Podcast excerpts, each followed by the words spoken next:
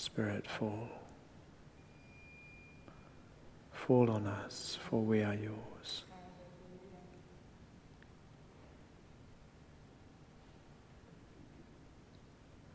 Spirit, fall.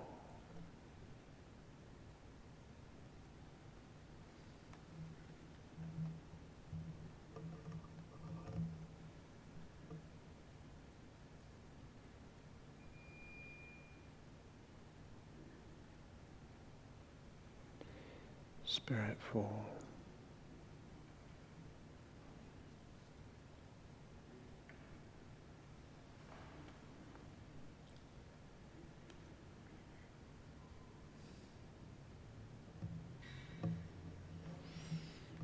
Amen. Amen. Please take a seat. We're going to have our two readings. Um, Jeanette is down on the list to read. Has she swapped with anybody? Ah, here he is. Here's the man. Thank you, Thomas.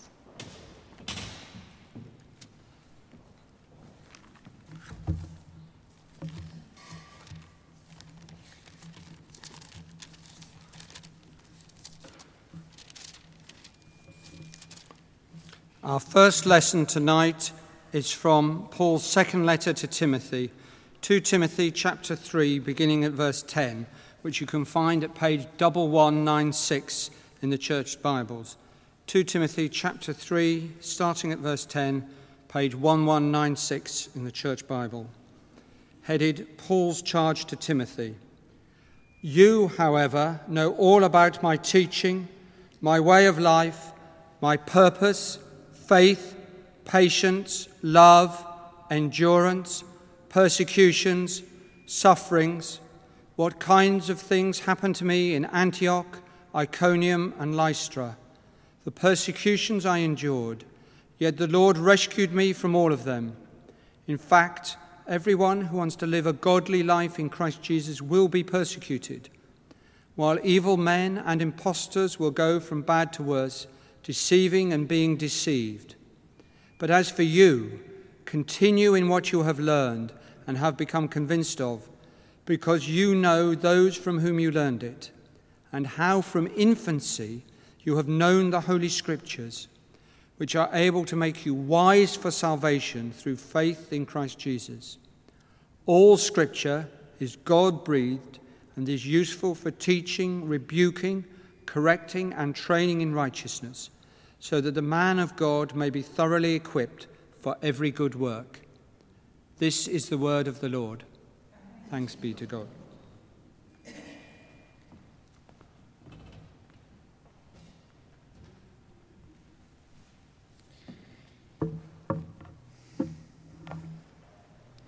Uh, the New Testament reading, the Gospel reading, is taken from the Gospel of Saint Luke. You can find it on page ten sixty-one if you want to look it up in the Bible. Luke chapter twenty-four, starting at verse thirteen.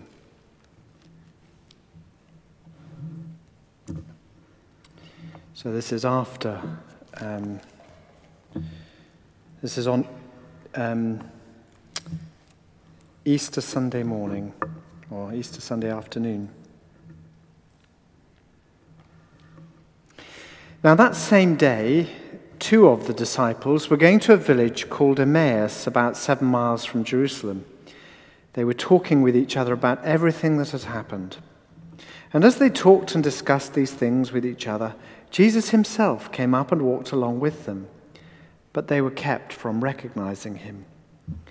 He asked them, "What are you discussing together as you walk along?" They stood still, their faces downcast. One of them, named Cleopas, asked him, "Are you only a visitor, or indeed the only visitor to Jerusalem, and do not know these things that have happened here in these days?" "What things?" he asked. "About Jesus of Nazareth," they replied. "He was a prophet, powerful in word and deed, before God and all the people. The chief priests and our rulers handed him over to be sentenced to death, and they crucified him. But we had hoped that he was the one who was going to redeem Israel." And what is more, it is the third day since all this took place. And in addition, some of our women amazed us. They went to the tomb early this morning, but didn't find his body. They came and told us that they had seen a vision of angels who said he was alive. Then some of our companions went to the tomb and found it just as the women had said, but him they did not see. He said to them, "How foolish you are, and how slow of heart, to believe all that the prophets have spoken. Did not the Christ have to suffer these things and then enter his glory?" And beginning with Moses and all the prophets, he explained to them what was said in all the scriptures concerning himself. As they approached the village to which they were going, Jesus acted as if he were going further, but they urged him strongly, "Stay with us, for it is nearly evening, the day is almost over." So he went in to stay with them. When he was at the table with them, he took bread, gave thanks, and broke it, and began to give it to them. And then their eyes were opened, and they recognized him, and he disappeared from their sight. And they asked each other, "Were not our hearts burning within us while he talked with us on the road and opened the scriptures to us?"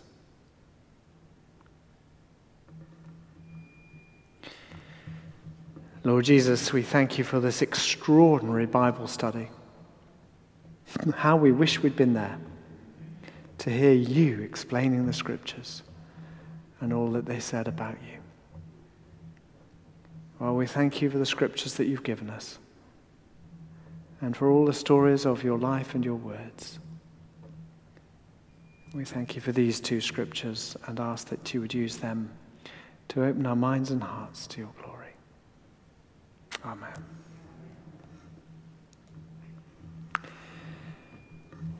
I have a picture which I treasure. It's the picture of my grandfather. There it is. It's, um, my grandfather died well before I was born, so I never really knew him. Oh, here it is. Isn't he a handsome chap? Runs in the family. And this is a picture of his wife, the woman he married, my grandmother. Stunning. They got married in nineteen thirty-three, and she gave birth to my father uh, the following year, year and a half later, just at the end of the year, and f- six days after he was born, she died. And so I honour her. Obviously, I didn't know her at all. I honour her for the sacrifice that she made for my father and the gift of life to me. In the new year, uh, it was both my parents' eightieth birthdays, so we had a big family party, um, and my job was to create um, a PowerPoint of their life and family. So I opened up this picture. It's got one of these um, old-fashioned kind of frames where it's got clips that you can open. I took the back off in order to scan the photograph, and to my astonishment, I found on the back a poem. It's written, as you can see, from Ian, that's my grandfather, to Kitten, that's my grandmother, Kathleen. And it was written to her uh, in October nineteen thirty-two, so four months before Ian and Kitten got married on February the twenty-fifth, nineteen thirty-three, and as I say, a year and a half before she died, just after giving birth. Here's the poem. Let me read it to you. Written by my grandfather to my grandmother. "Life without thee, dear heart, is just endurance, a groping through the darkness to the light. With thee of perfect love I have assurance, to thee I find the source, in thee I find the source of all delight. Still, from our love's desire we are prevented, and for the time must yet live far apart. So for the present, must thou be contented with only this. Photograph. Dear heart. Isn't that lovely? You can imagine what a, how amazing it was for my father to read that for the first time in January this year. This photograph has been in the family for eighty-five years. But that was the first time that we had discovered it in all that time. And you can imagine how amazing it was for, how wonderful for my grandmother to receive this from her fiancé, presumably, at that point, as they were separated, as they were parted, with this lovely photograph and these lovely words on the back. How she must, how often she must have looked at this picture and how often read these words of love. I'll just put this down in case I break it.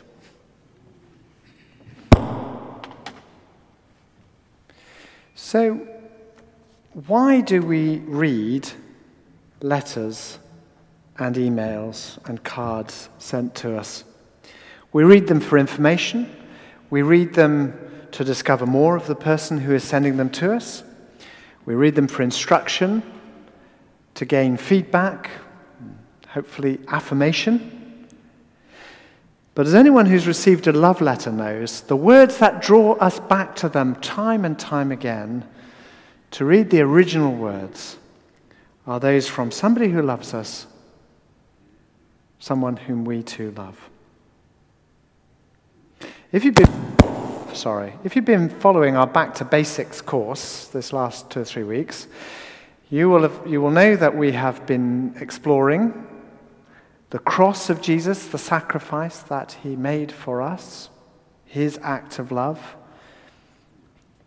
the new birth and new life which he offers to us in his love. And last week, the assurance that we have as children of our Heavenly Father that we are loved, forgiven, and invited into his presence. And how do we know all of this? Because of the words written in this book. This is God's love letter to us, his poem of love. Written through the mouths and the pens of his faithful servants. So you can understand why we, who have so much gratitude, so much love ignited in us for our Heavenly Father, return to these words again and again for a clearer picture of God, for instructions for living, for honest accountability and warm affirmation, and above all, for words of enduring, self-sacrificing love. As the disciples said at Emmaus to each other, did not our hearts burn within us as he talked with us on the road and opened the scriptures to us? Did not our hearts burn within us as he talked with us on the road and opened the scriptures to us? Some people criticize churches like Saint Jude's for our huge emphasis on, on the Bible. At their harshest, such people use words like fixation, obsession, even Bible worship, bibliolatry. Well, we know that such accusations are completely misplaced because we have always been clear that it's not the Bible we worship, it's the Lord Jesus that we find declared to us in the Bible. But at another level, we have to put our hands up and say, yes, you're right. We do love the Bible. We love the Bible because it is our access to God. It's the way that we find out, the way that we discover this person, Who is the face of the Almighty God? Who is the access into his presence? The Bible is a portrait of Jesus. The Gospels are his face, the epistles are his clothing, and the Old Testament, his context, his backdrop. The Bible shows us Jesus. And so we love it and revere it because in it we see Jesus. So here are ten quick reasons why we love the Bible, why we keep reading it. Firstly, because it reveals God. Without it, we ha- we would have no clear understanding of the nature and purpose of God. We see God in Jesus through the words of the Bible. Secondly, it gives birth to faith. Faith comes by hearing, and hearing by the word of God. Faith comes by hearing, and hearing by the word of God. Thirdly, it takes us back to the source. If we didn't have the Bible, we would be dependent on the Chinese whispers of two thousand years of tradition, one, one generation passing it on to the next. But we have the privilege of going straight back to the very words of Jesus. Fourthly, because it's active, living and active. The word is powerful for change in our lives, like a living sword. Fifthly, because it sustains us. As the psalmist said, it's like the finest wheat, it's like bread, it's like honey on the lips. As Peter and Paul said, it's like um, uh, suckling milk. It's like the meat and veg that adults need to eat. Sixthly, because it forms us in righteousness, in holiness. It's like a mirror in which we can see ourselves as we really are. It challenges our focuses and our desires. It gives us a picture of who God calls us to be and shows us how to get there. Seventhly, because it offers us guidance. It's like a map showing us the route of where we're trying to get to, like a torch or a lamp showing us where to place our next step. Eighthly, it helps us against temptation, showing us the pitfalls ahead and giving us the courage to resist. Ninthly, it's good news for us to share with those we meet. And tenthly, it kindles hope. However long and arduous the journey, the Bible tells us that the end is worth the struggle. All the way through the Bible, we hear that God is a God who speaks. In the beginning, God said, "Let there be light," and there was light. God speaks, and the world changes. God speaks into our life, and our lives change. Our lives change as we respond to the word of God spoken to us. But that can't happen. We can't respond until God first acts by speaking his word. Now, the, the word of God is spoken, is expressed primarily through the eternal, living, incarnate word of God, through Jesus. But Jesus is brought to us through the pages of the written word, the Bible. Which is why we make such a big thing about studying the Bible. It's why we, we're always reading scriptures in our services. We never have a service without scripture read. It's why we never have a service without scripture being preached, a verbal presentation of the Word of God.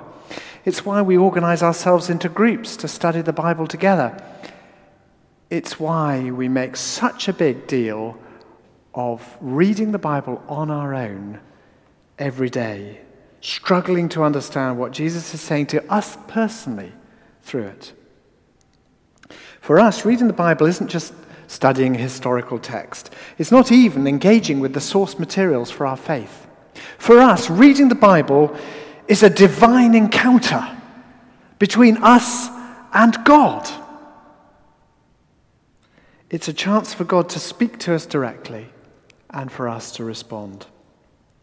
As we read the Bible, the Holy Spirit acts inside us, works inside us Firstly, affirming in us, assuring us that this is the very word of God, that we must listen to it. Secondly, uh, giving light to our twisted and distorted minds that we can clearly understand and receive God's word.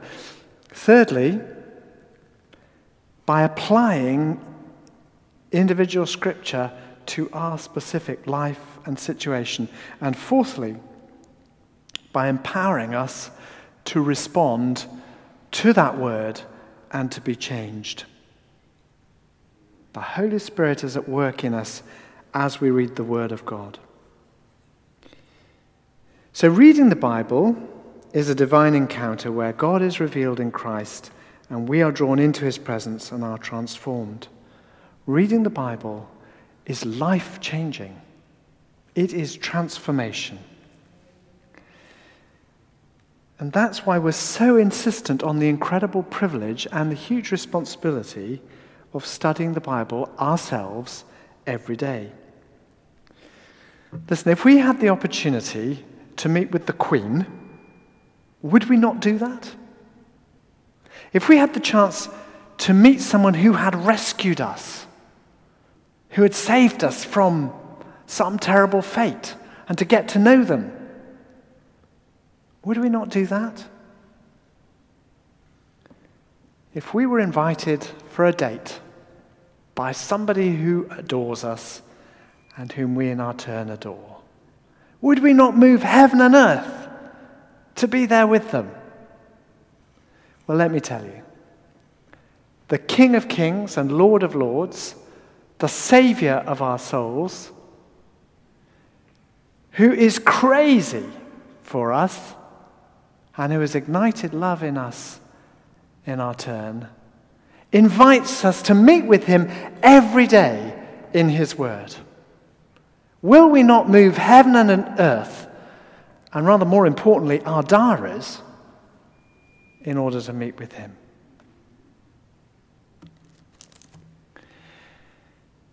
A daily quiet time with God is our privilege and it's our strength. Reading the Bible first enables us then to respond to God, and it gives us material to pray. So how should we go about doing it? Well, there are hundreds of books that have been written about this, and if you like reading books about prayer, about reading the Bible, you won't be in short supply. But here are a few ideas that are culled from them. Firstly, pray. Ask the Spirit to explain what this passage is about for you. Just as we did at the beginning of this uh, sermon. Secondly, choose a small section. It is important that we read right the way through the Bible, because that gives us the context for any individual passage. And we need to, we need to understand that in order to understand that. But if what we are, are looking to do is to engage with God, to, to be nourished by his word and transformed by it, then we need a small passage that we can get our teeth into.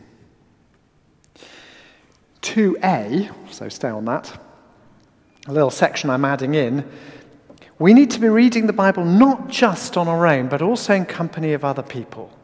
Because if we just write, read it on our own, then we can kind of, we can get distracted, or, or sorry, we can get sidetracked or deceive ourselves. We can miss the point. And it's really helpful to have other people's perspectives and opinions as we wrestle with that word. So that's why we uh, organize ourselves into house groups. Um, that's why we listen to preaching. And that's why lots of people, when they're reading the Bible, their daily passage, they would use some Bible notes, because that's an opportunity to, to kind of lay their thoughts, for us to lay our thoughts on this passage against somebody else's, and to see if what we were thinking is, is really right. And if you're not currently reading, using Bible notes and would like to, then just let me know and I can put you on the list and we can organize for you to receive some. Thirdly, focus on Christ. Not on what is of passing interest, on what's a bugbear of yours, but focus on the important, the central issues.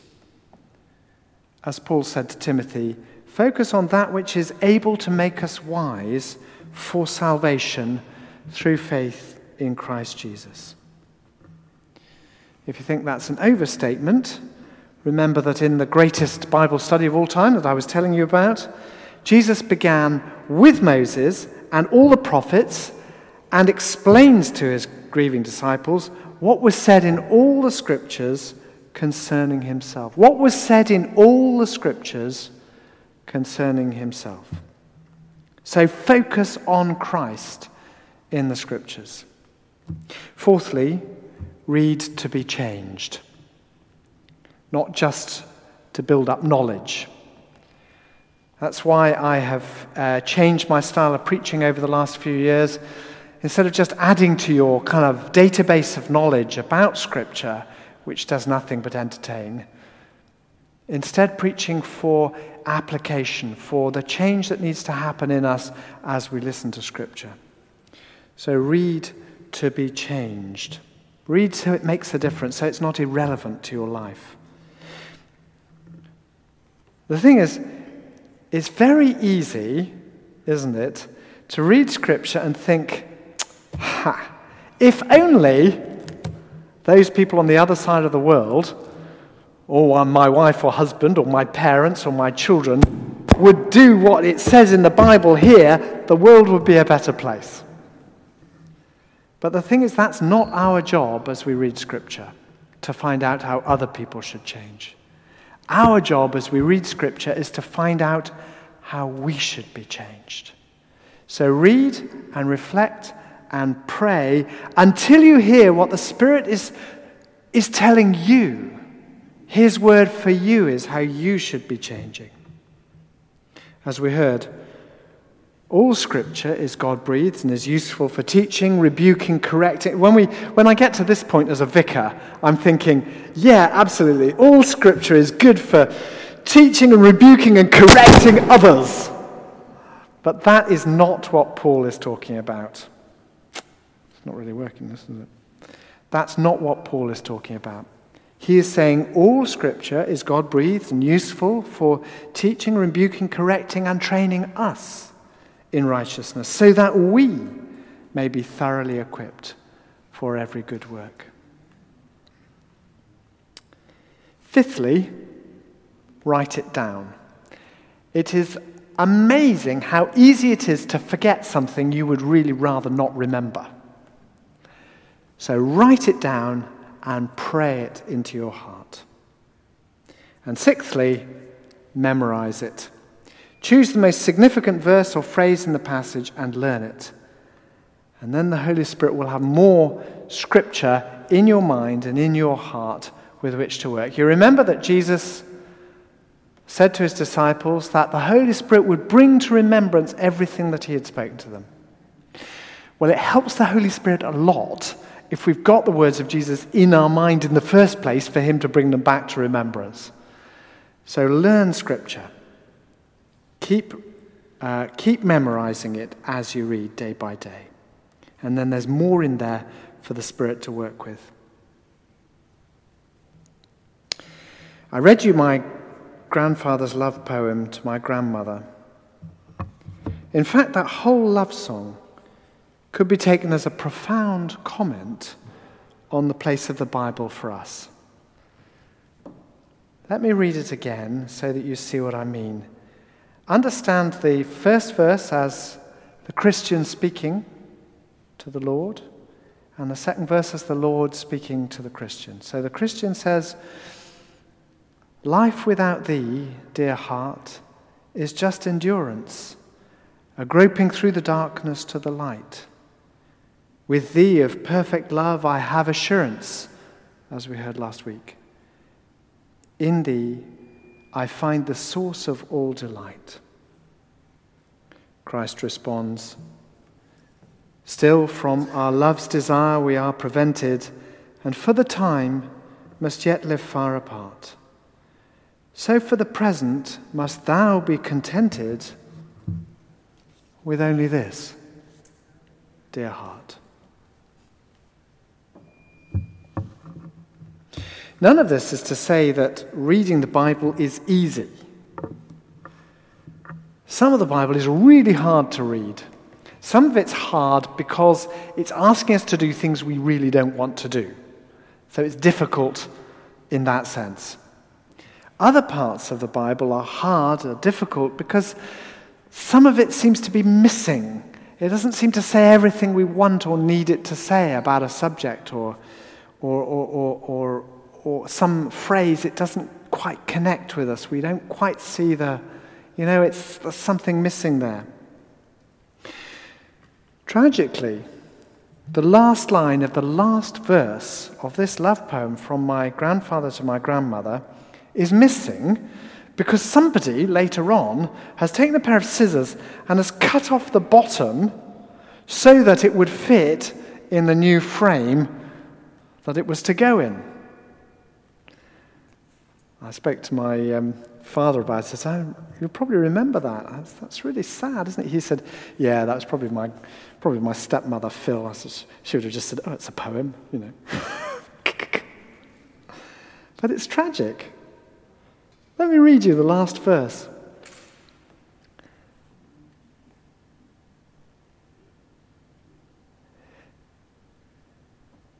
An end will come to all our hopes and dreaming, our ship of love be wafted to the shore, and in my eyes thou wilt see the love light gleaming, and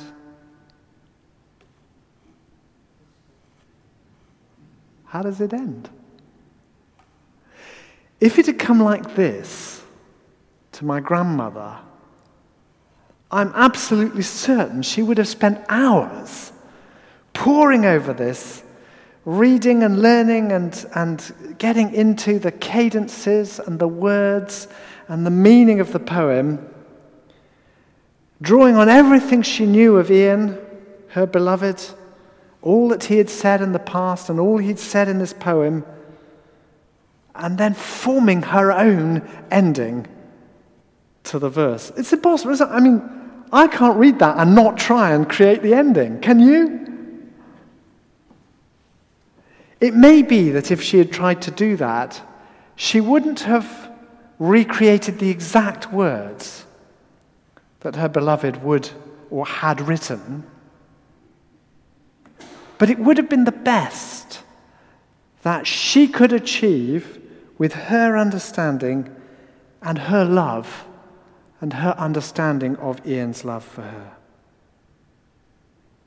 It might not have been the original words, but it would be her best reaching after the words that had been intended. And that too is how we often read the Bible. As we find the gaps, the better we know the cadences and the structures and the words and the intentions and the character of the one who wrote, who sent it to us. We fill in the gaps to the best that our understanding and our love will enable us to do. When I gave you ten good reasons for reading the Bible, most of the reasons that I gave you were about our current struggle and need for God's word as we go on through life. But the last, the last good reason was for the hope that it brings us for the future. As Christ says in Scripture, this is eternal life, to know you, the one true God, and Jesus Christ, whom you have sent. The Scripture points forwards. And so let me complete the final line of the poem, as Christ might have said it, might say it to you. You'll find the actual words that he uses in the Bible.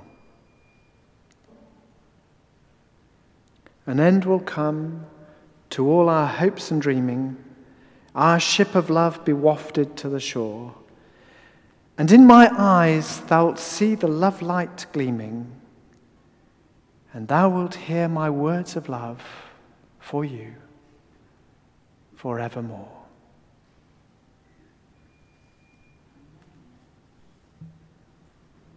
Shall we pray?